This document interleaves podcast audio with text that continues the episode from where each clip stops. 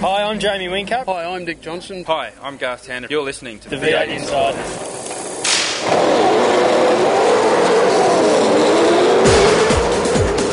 It's your weekly dose of V8 news on the V8 Insiders. Now, here's your host, Craig Revell. Four different winners, but one eclipsed them all. during that race, I was just thinking the right cars won won this event. So um, You know, yesterday when I got tagged by James Courtney, I reckon he jumped in the car and saved that one for me too because just the way I was, I was going to save that one. HRT is getting closer. Until we are as fast as, or if not faster than those cars, then um, there's work to be done. And Will takes the championship lead. who knows what December will bring, but we'll certainly be uh, fighting extra hard to hang on. That's all coming up today as the red lights go out on another edition of the V8 Insiders. You've the V8 to the races. You watch the action on TV. Now read about them in V8X Magazine. V8X Magazine, dedicated to just one thing V8 supercars. Showcasing some of today's best writers and award winning photographers. V8X brings you all the news and in depth interviews demanded by today's V8 supercar fans in one action packed magazine. V8X, the number one magazine in V8 supercar coverage. Out now. This news update is brought to you by V8X Magazine. Log on to the official V8X Magazine Facebook page for your chance to win some great prizes. Hi, this is Will Davison from the Pepsi Max crew for Performance Racing, and you are listening to the V8 Insiders. Here is the news brought to you by Nobrac Carbon Fibre Products. Jason Bright has won the Jason Richards Trophy. Speaking after the race, the emotional Bright said that JR was riding with him all weekend. Yeah, car eight wanted to win this race. You know, the whole team wanted to take that trophy back to Albury. I, uh, you know, I was awake last night thinking about it. He, um, you know, yesterday when I got tagged by James Courtney, I reckon he jumped in the car and saved that one for me too because the way I was, I was going to save that one. It was, um, yeah, this, this weekend, all I thought about was winning that trophy. All the team thought about. So, yeah, very special. You can hear more from Brighty on this week's White Flag Lap. Scott McLaughlin's first points victory was also an emotional one for the young driver, who now writes his name in the record books as the youngest ever V8 Supercar Championship winner. It was pretty amazing, mate. It's uh, you come over the, the last couple of laps and everyone's cheering and stuff. It's quite hard to concentrate. And um, mate, when I came over that, that last time was awesome, and uh, to see all this fans up and down, I, I had goosebumps. So it was um, like literally goosebumps. It was crazy. So um, yeah, so I can't thank my boys enough, and uh, and my mum, dad, and, and everyone that got me here. It's a big day. Will Davison is now leading the championship by 31 points, but he's not looking at defending his lead just yet. So much can change so quickly, so um, it's definitely encouraging. I expected um, these first rounds to be a little tough for us because you know haven't had got a great handle on the car, but we've we've dug really really deep at all the moments when it counts, and uh, we've been able to have a really clean free run so far and win a race today. So um, yeah, we'll see. Not going to say too much. I didn't expect to be leading now, so um, who knows what December will bring, but we'll certainly be uh, fighting extra hard to hang on. Davison talked about Ford's lack of success at Pukekohe. Uh, yeah, it's a, it's a cool stat to, to break that drought, but uh, nine years, but we haven't been here since 07, so uh, yeah, there's obviously four years in there somewhere where they didn't, but I think Murph probably won all those races, so uh, um, we've got to keep it going now, but um, we've had a lot of Ford fans asking a lot of questions. It's been a bit of a Holden uh, whitewash so far, so um, no, it's, good that we're showing such promise. Whincup had a tough weekend. His battling with Frosty Winterbottom cost him 15 championship points. But he was still good enough to get one race win. But at the end of the weekend, the champion wasn't worried about his points position, just the enormity of the event. Um, for me personally, I had a, a, tough weekend, but um, I just can't believe the. Uh, the, this is a, one of the great motorsport stories that's uh, that's unfolded this weekend, and um, not very good in positions like this, but uh, nothing was stopping uh, car eight today, and um, yeah, you know, Joseph. All I say is he was a great bloke, and um, I'm sure he have a massive smile on his face uh, seeing Brody cross the line.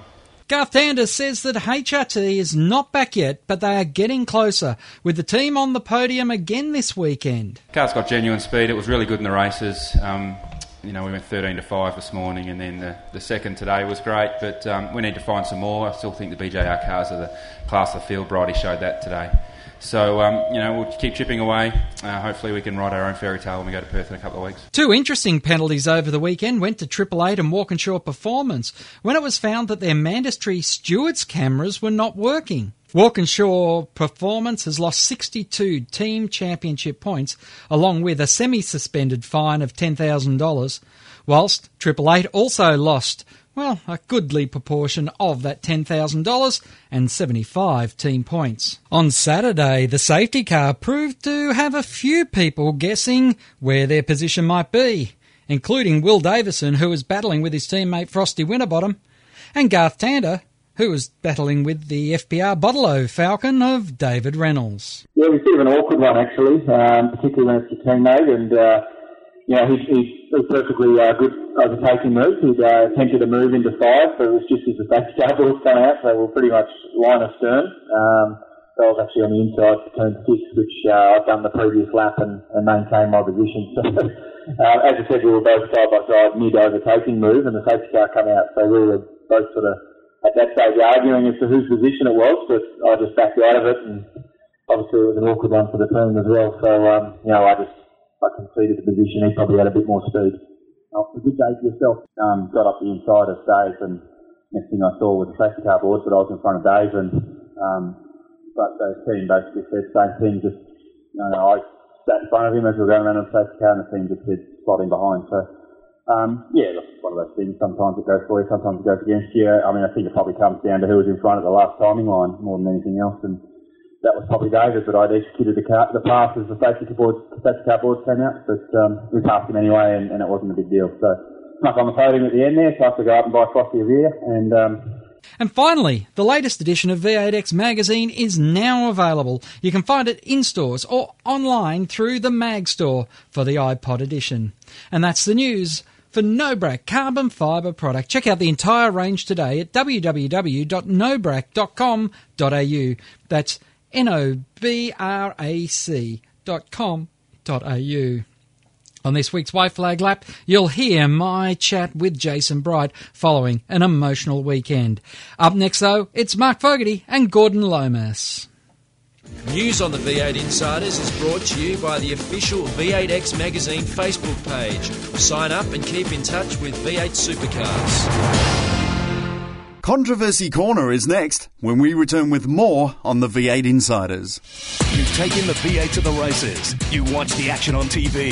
Now read about them in V8X Magazine. V8X Magazine, dedicated to just one thing V8 Supercars showcasing some of today's best writers and award winning photographers. V8X brings you all the news and in depth interviews demanded by today's V8 supercar fans in one action packed magazine. V8X, the number one magazine in V8 supercar coverage. Out now. Hi, I'm Craig Lowndes. You're listening to V8 Insiders. Welcome back to the V8 Insiders. Joining us this week, it's the editor at large of Auto Action, who also can be read right throughout the country through Fairfax Media. It's Mark Fogarty. Good evening, Mark. Good evening, Craig. How uh, are we all? Not too bad, not too bad. And the man who, uh, well, he's certainly well known in New Zealand with Speed Cafe NZ, and also Gordo, a brand new book coming out later this year, all about 75 years of motor racing at Bathurst. Yeah, yeah, thanks, uh, Craig. Uh, absolutely, certainly looking forward to that. It's a massive landmark in one of Australia's uh, landmark uh, motor racing uh, centres. Mm. Were well, you there at the start, Gordo? Did you see the first race? I certainly feel like I, I did uh, right at this very moment in time, but no, it would have been it would have been a sight for sore eyes watching Peter Whitehead run around and take the Australian Grand Prix in the ERA. Mm. Yes, no, it would have been. And one of our former colleagues, the late Mike Kable, was probably, well, if he wasn't at that first meeting, he was certainly almost there because he grew up in Bathurst, of course, and uh, famously he used to talk about running across the paddocks to watch racing trackside at Mount Panorama, mm. or as I'm sure you've explained, used to be called Bald, the old, uh, was it Bald Hill? it was called Bald Hills.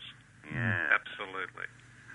Well, well, great. We look forward to that. So, Craig, have you got a book coming out? Analysing topics do you have for us today? Yes, uh, I was going to say, do you have another book coming out? Because uh, you certainly, last time out with the Lowndes book, uh, gave it a, a good shake. Yeah, I did try to promote it, Hmm. surprisingly, didn't I? No, no, nothing on the horizon. Thank you very much. Well, One's one, enough. one thing on the horizon is the ecstasy still out there at Albury, where Brad Brad Jones Racing has continued on its stellar early season form, and a lot of people were saying it was just right last weekend. The BOC Gases car number eight, Jason Richards, former teammate in in Jason Bright, taking out the uh, JR Trophy at the return to Pookie. Gordo, it was a Cinderella story. Oh, look, it was one of those sporting moments that was just right, you know. I mean, if it had gone to any other garage, and I think even they would have uh, admitted that uh, it just wouldn't have been right. Um, you know, Jason uh, and uh, the Brad Jones racing team uh, winning the Jason Richards Trophy was just uh, it was full of emotion. It was one of those one of those human interest stories that really tugged at the heartstrings and motor racing in this day and age and in, in this category I believe really needs something like that to kick it along. Mm. And of course, uh, it was interesting, folks, where Jason said at the press conference that uh, he felt like when he got running wide off the track in the bump and shove of, uh, what was it, race number, I lose enough track of eight, I think it was, that uh, he reckons JR got in there and saved the uh, car for him because he, he doesn't know how he did it. The whole weekend was just full of poignancy, emotion, and symbolism. I mean, you couldn't have written the script. Just as you couldn't have written the script of how the championship has started. Who would have thought that Brad Jones Racing, a little team that would, could, and now can, has got up, and they're the Giant Slayers. They're uh, beating Triple Eight and FPR, who were the only teams to win last year. And uh, both of those big teams have struggled to get in a look in this year. Triple Eight's at least had two race wins, and uh, FPR just the one. Mark Winterbottom was a bit stiff on the weekend. I mean, you know, how's his luck? He had all the speed, plenty of race winning speed, but two run ins with Jamie Whincup and two blown tyres.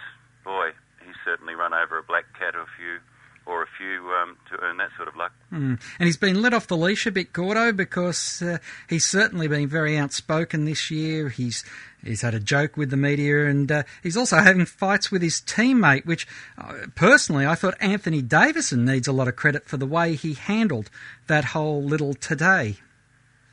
Uh, Will Davison. No, when he went at Anthony Davison in the pits. Or, or Alex. Oh, Alex, sorry, Alex. Yeah, I got his father there. Yes, yes, exactly, exactly.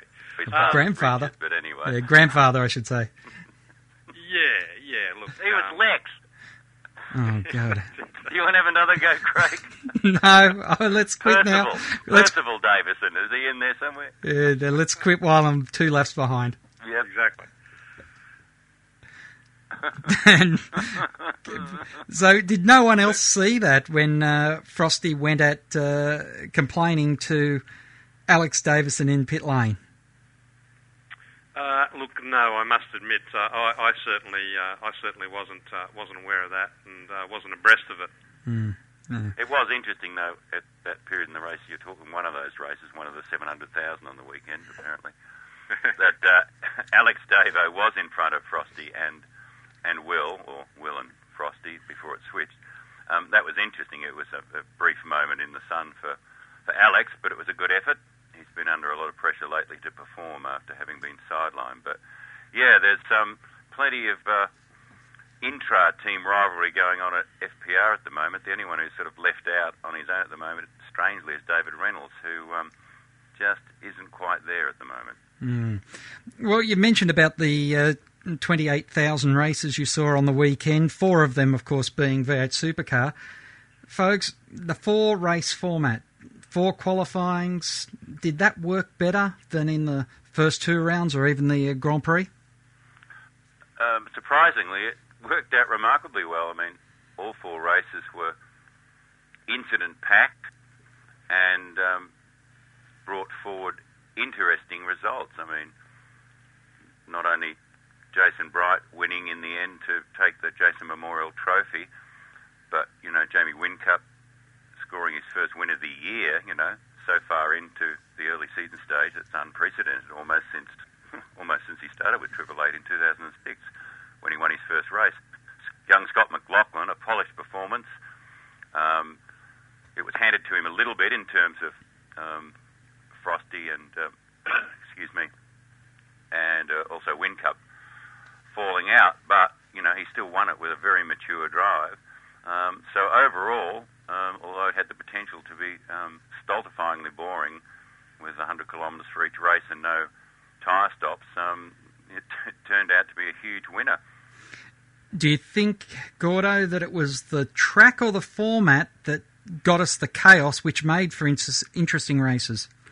Oh, look, I, I think they, I think they got a little bit lucky, to tell you the truth. Um, I'm not being critical here, but uh, the, tr- the, the nature of the track um, being high speed makes it a, a very, a very difficult place to uh, make uh, any overtaking manoeuvres. Um, and particularly over a sprint race format. Uh, but uh, certainly, you know, from a from a viewer's point of view, I, I, certainly think there was enough action going on. There was enough people rubbing panels. There was enough people pushing each other off the track, and there was certainly enough passing um, at the right places to make it an interesting weekend. So. Uh, but you know, I'll say it again. I, just, I, really think they got lucky uh, rather than the format is an absolute watertight ball terror. Mm.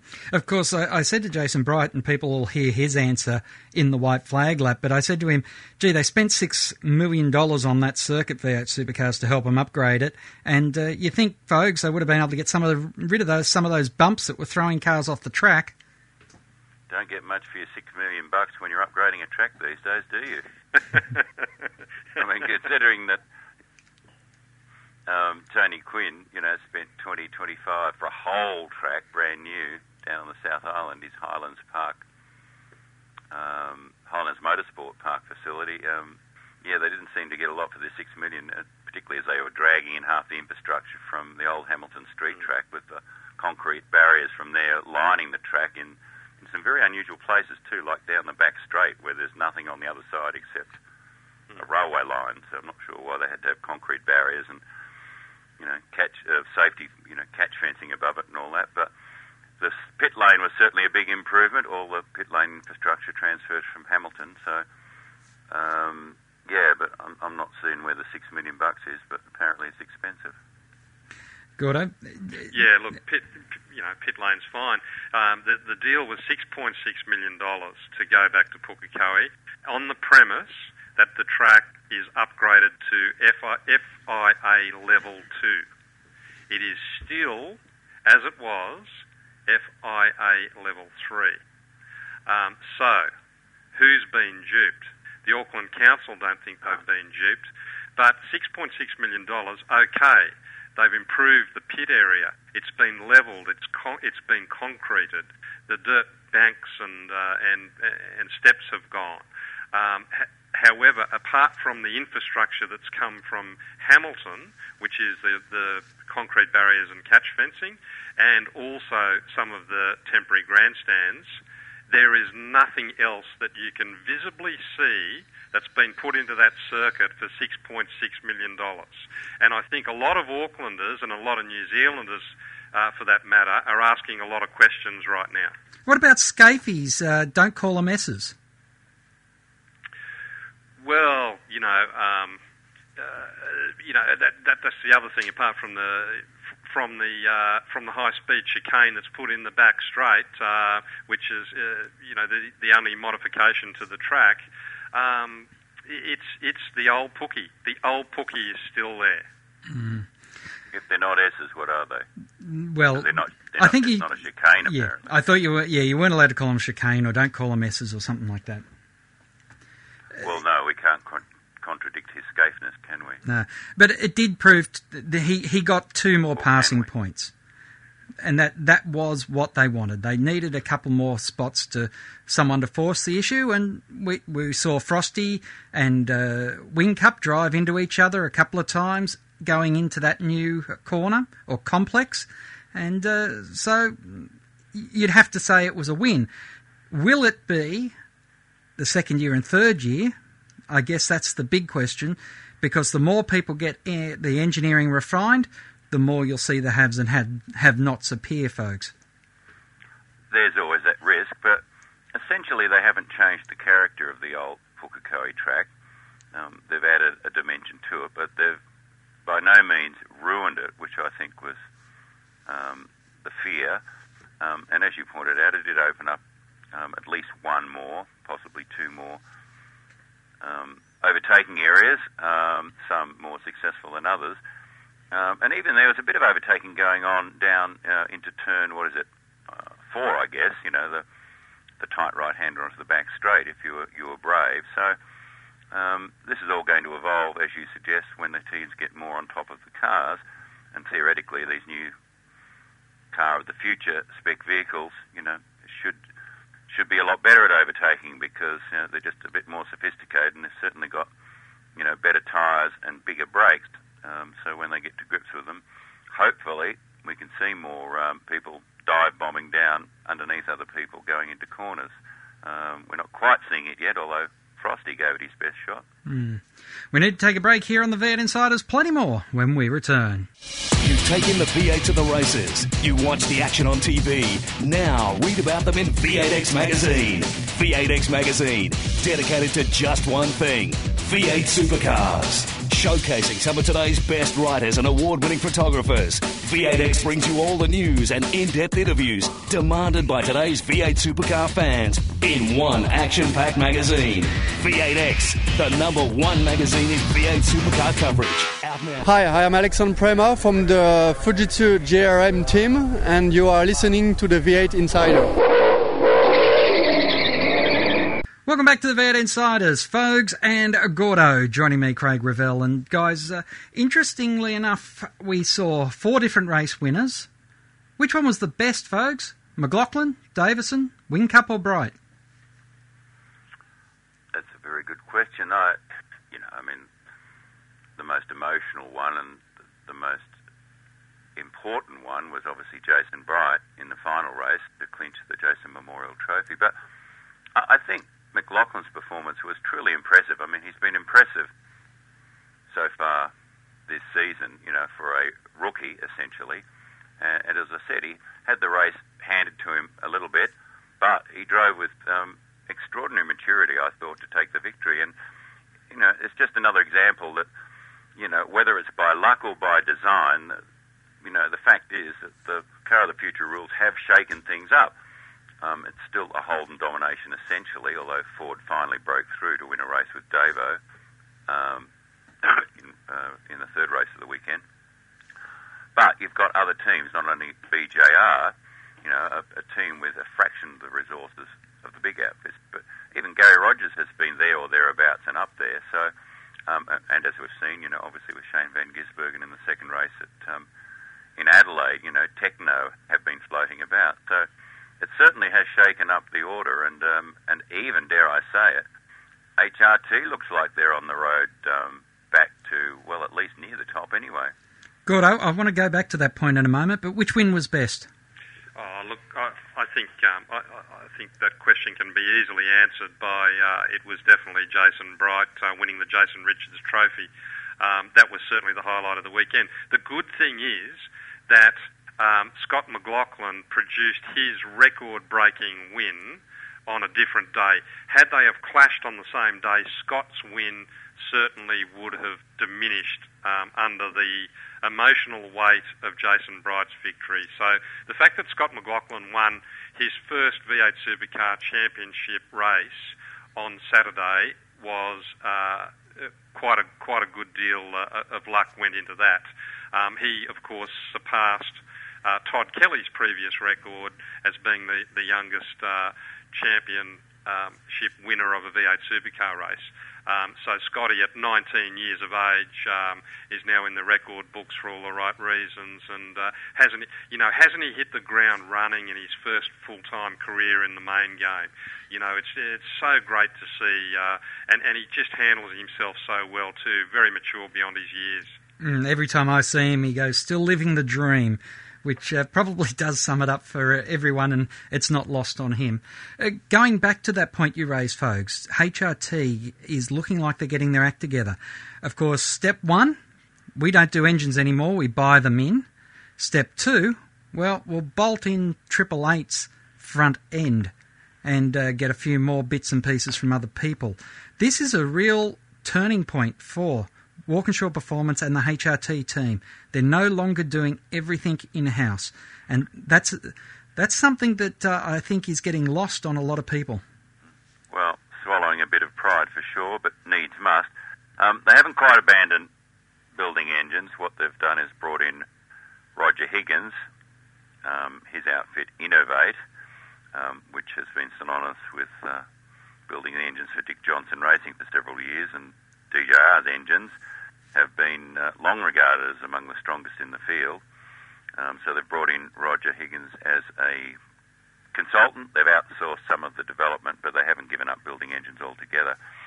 Um, and nor have they finally decided yet, although it's on the cards perhaps, but they haven't switched to the Triple Eight front end yet. But they're thinking very seriously about it, and negotiations are ongoing. But they also are looking at their own variation on that same theme. But um, you would think the sensible thing would be just to buy the front end from Triple Eight, just as other teams like BJR and Nissan Motorsport have done, um, and um, get with the winning front end um, and move on from there. But you know, they seem to be making progress.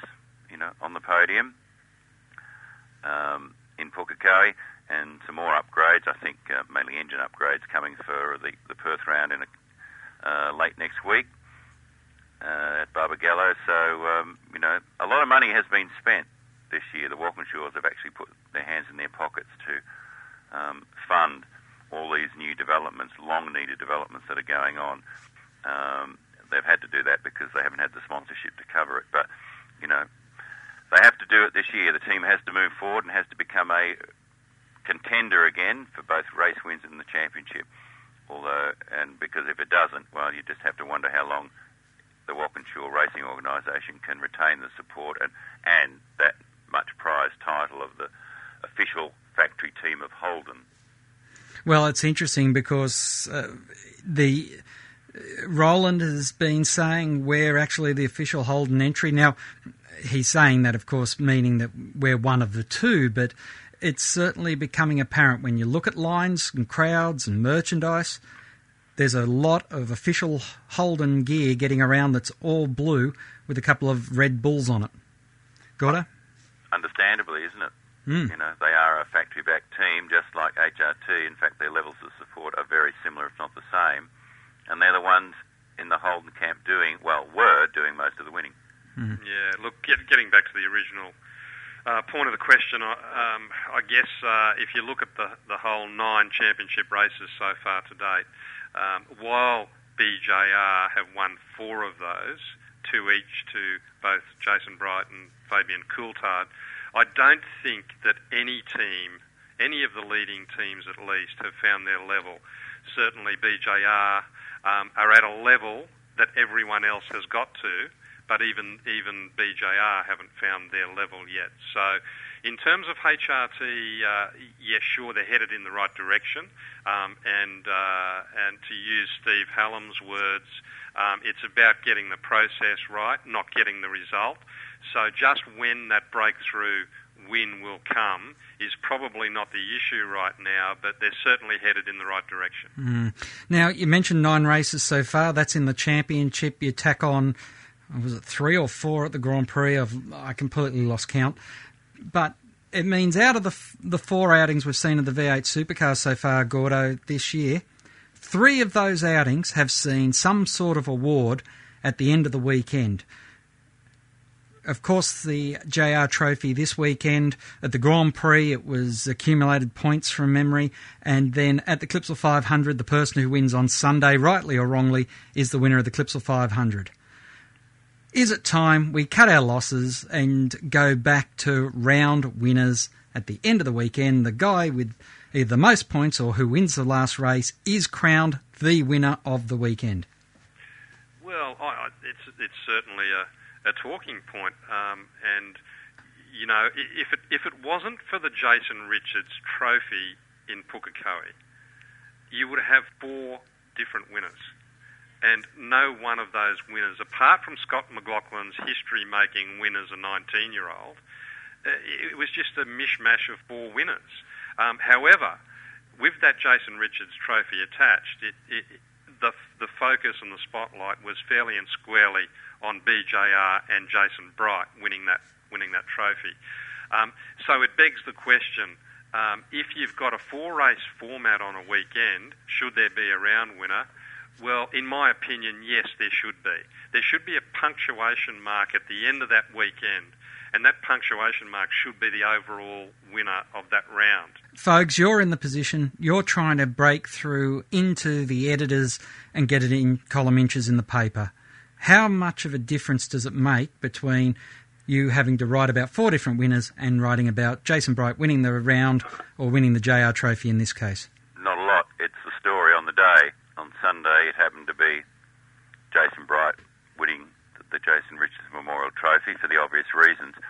Um, had that not happened, it could just as easily have been Will Davison emerging from the weekend through the, the carnage and the upset as the surprise championship leader and Jamie Whincup losing the championship lead. Um, we do have round winners. They're just race winners.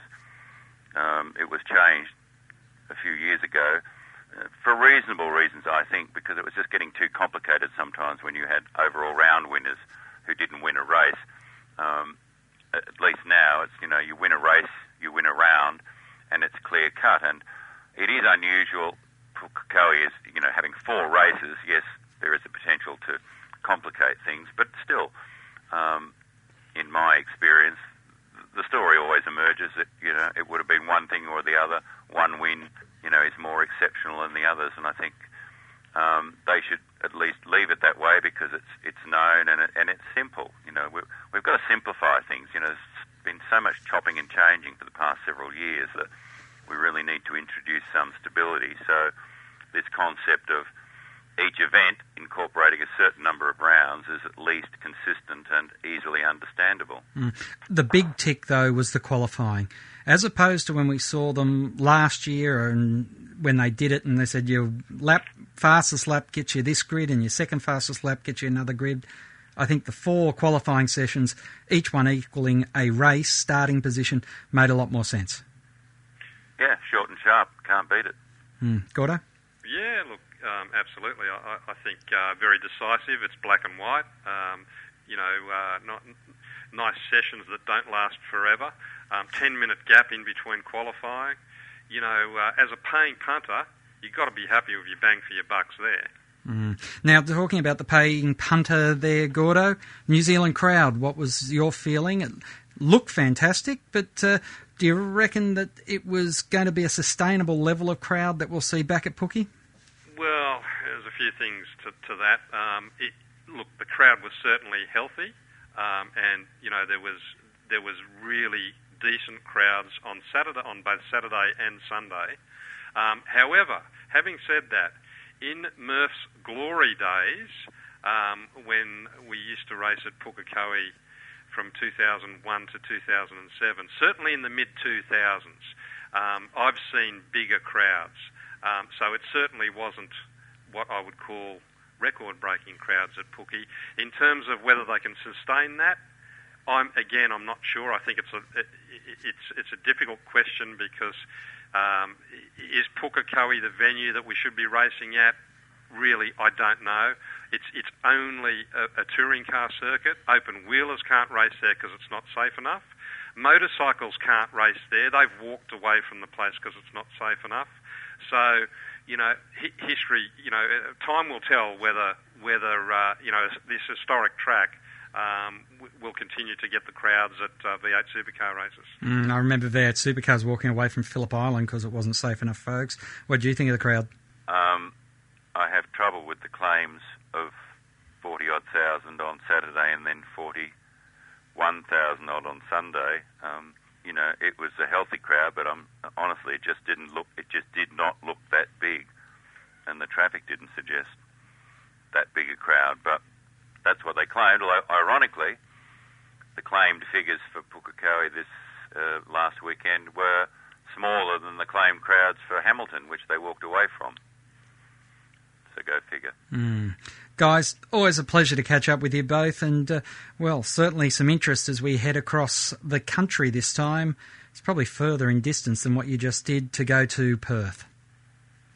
It is, and it'll be a whole new ball game over there. The Barbagallo track is an interesting one and a challenging track, and it'll uh, open up a whole new potential for um, different sort of action. And uh, I'm certainly sure that Garth Tander will be primed for that one Mm. home track. Thanks for your time, Gordo. Oh, ah, it's always a pleasure, mate. Mm. The White Flag Lap is up next. It's Jason Bright. I hope you'll stay with us. To ask a question of the V8 Insiders, just email them at v8insiders at sportradio.com.au. Stay tuned for more. You've taken the V8 to the races. You watch the action on TV. Now read about them in V8X Magazine. V8X Magazine, dedicated to just one thing V8 supercars. Showcasing some of today's best writers and award winning photographers. V8X brings you all the news and in depth interviews demanded by today's V8 supercar fans in one action packed magazine. V8X, the number one magazine in V8 supercar coverage. Out now. Hi, I'm Jonathan Webb from Tekno Autosports, and you're listening to V8 Insiders. On this week's White Flag Lap, brought to you by Fujitsu, Australia's leading air. We catch up with Jason Bright about winning the Jason Richards Trophy, and I started by saying it was an emotional win. Has it sunk in to Jason yet? Absolutely. I mean, you know, I, it's a track I enjoy, and uh, you know, won back there in 2004, and uh, you know, Murph owned it for quite a while, but to go there this year and, and uh, win the first one back there, and especially with the JR Memorial Trophy up for grabs for the first time, it was, it was a pretty special weekend. it obviously your relationship with JR was a special one. So everyone in that team knew him so well. I, I guess they all were probably very emotional when you finished that last race. Oh, for sure. You know, we uh, you know we went there, and uh, you know I don't know how many times I, I heard at the start of the weekend that you know one of our two cars has to bring that trophy home. We're going to do whatever we have to to to bring it home, and uh, you know the pace the cars have had, and you know the, the results of the Grand Prix, the the, the, the results in Tassie, you know, were looking good, but I made it hard for myself, and and and so did Fabian. You know, he got he got the penalties and and stuff. So you know, it was uh, we made it a little bit harder for ourselves than what it should have been. Um, you know, I was pretty gutted Sunday morning when I qualified 12th for the for the first race on on Sunday, and and you know Will had qualified well up, and then he had a pretty dream run in that race and ended up getting the win. So you know, it, it made it quite a quite a tense time, you know, between those races, and and uh, you know, I just had to go out there in the last race. I really wanted to, if I was going to win the trophy, I really wanted to to win it with a with a win on the track, and uh, you know, for it all to sort of come off in the way it did, it was it was pretty special. Looking at the way the format was run, are you happy to have the four races, four qualifyings, and and that whole system for future events? And of course, this is the mooted formula for um, for uh, Austin as well. Well, I mean, uh, to be honest, I was I was a against it. You know, I, I you know I felt as though when we've had races without pit stops in the past, and one of the reasons why I went to pit stops was to create more passing and a bit more strategy, and and I, I really thought that the new you know that this format was going to you know get a little bit processional, but um, you know if anything, it, it surprised me. You know, I I think that one thing that did work on the weekend was you know very limited amount of tyres. You know that that was that was probably why the grids were so mixed up, and that's why you see passing. You know, this sport, you know, like all motorsport, comes down to tyres, and you know, if you give everyone enough tyres and tyres that last really well, then you know, I think the racing becomes quite boring. But as it was, you know, there was uh, you know very different grids for every race.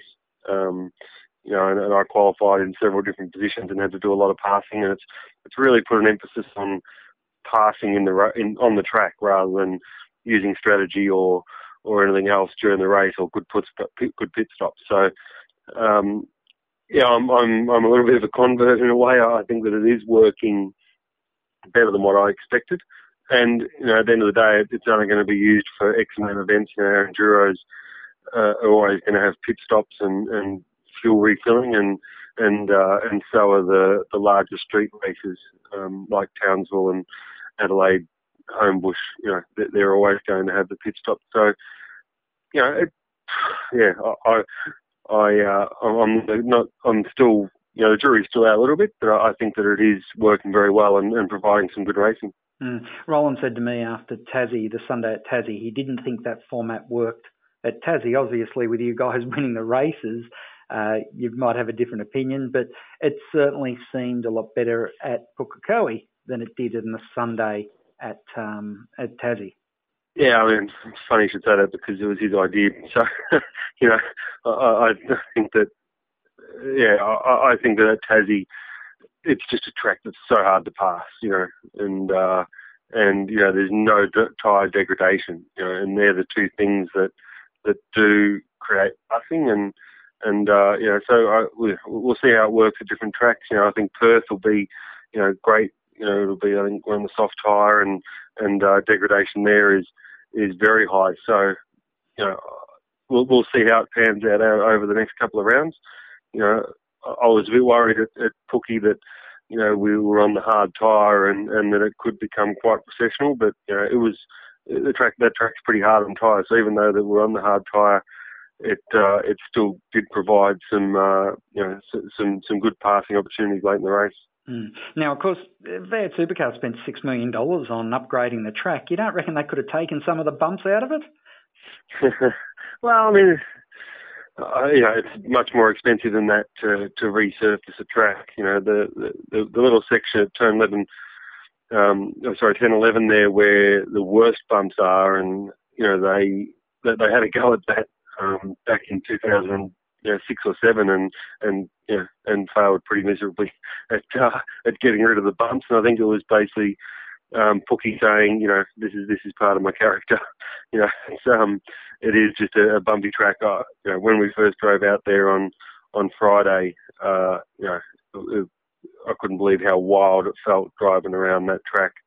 Again, you know, compared to a lot of the circuits that we go to, it is it is a very wild track. You know, it's a wild ride onto the straight, wild ride off the main straight, and uh, you know, very exhilarating track. So, you know, the bumps are part of it. Um, you know, maybe one day it'll get a, a good surface over the top, but you know, it's it's a very expensive exercise to go and do that. And you know, I think they did well with the the improvements they've they've done. They've provided a couple of extra passing, or at least one extra passing spot with that um, new section. And you know, I think it all worked pretty well. A mm-hmm. couple of race wins this year. You can't be uh, too upset about the way the car of the future is being managed over at BJR. No, it's going really well. I mean, you know, as a team, we had more to gain from car of the future than than any other team.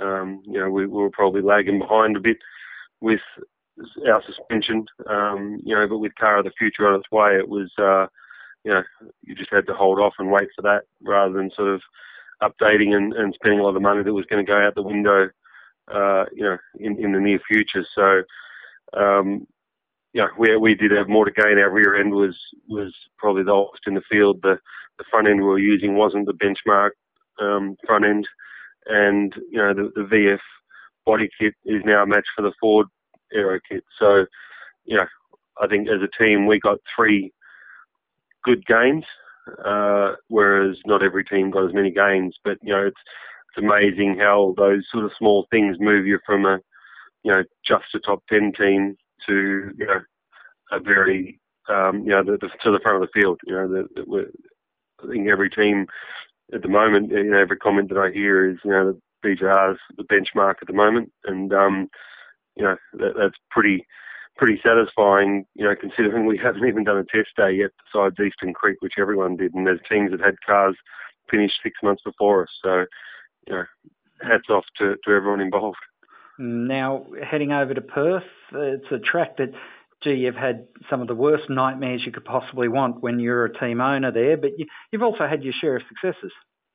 Yeah, I mean, it's been it's been a good track to me in the past as a driver, that's for sure. Um, And uh, you know, I think the way the car's working at the moment and its tyre life, it should work extremely well there. You know, um, but yeah, it, it, it bit me a couple of times as a team owner, but yeah, um, I, I still got fonder memories of Perth than uh, than bad memories. You know, it's it's it's uh it's, it is a bit of a happy hunting ground for me. So yeah, we, we've we're still chipping away at this championship. You know, there's uh, we gave away a lot of points at Adelaide with a pretty bad start to the year, and, and we've made a fair bit of ground. But uh, you know, a good run of the next couple of rounds would um, you know would, would put us back in, in where I think the, the car's back will be. Mm. Well, Jason, always a pleasure to catch up with you. Look forward to seeing you over there in Perth.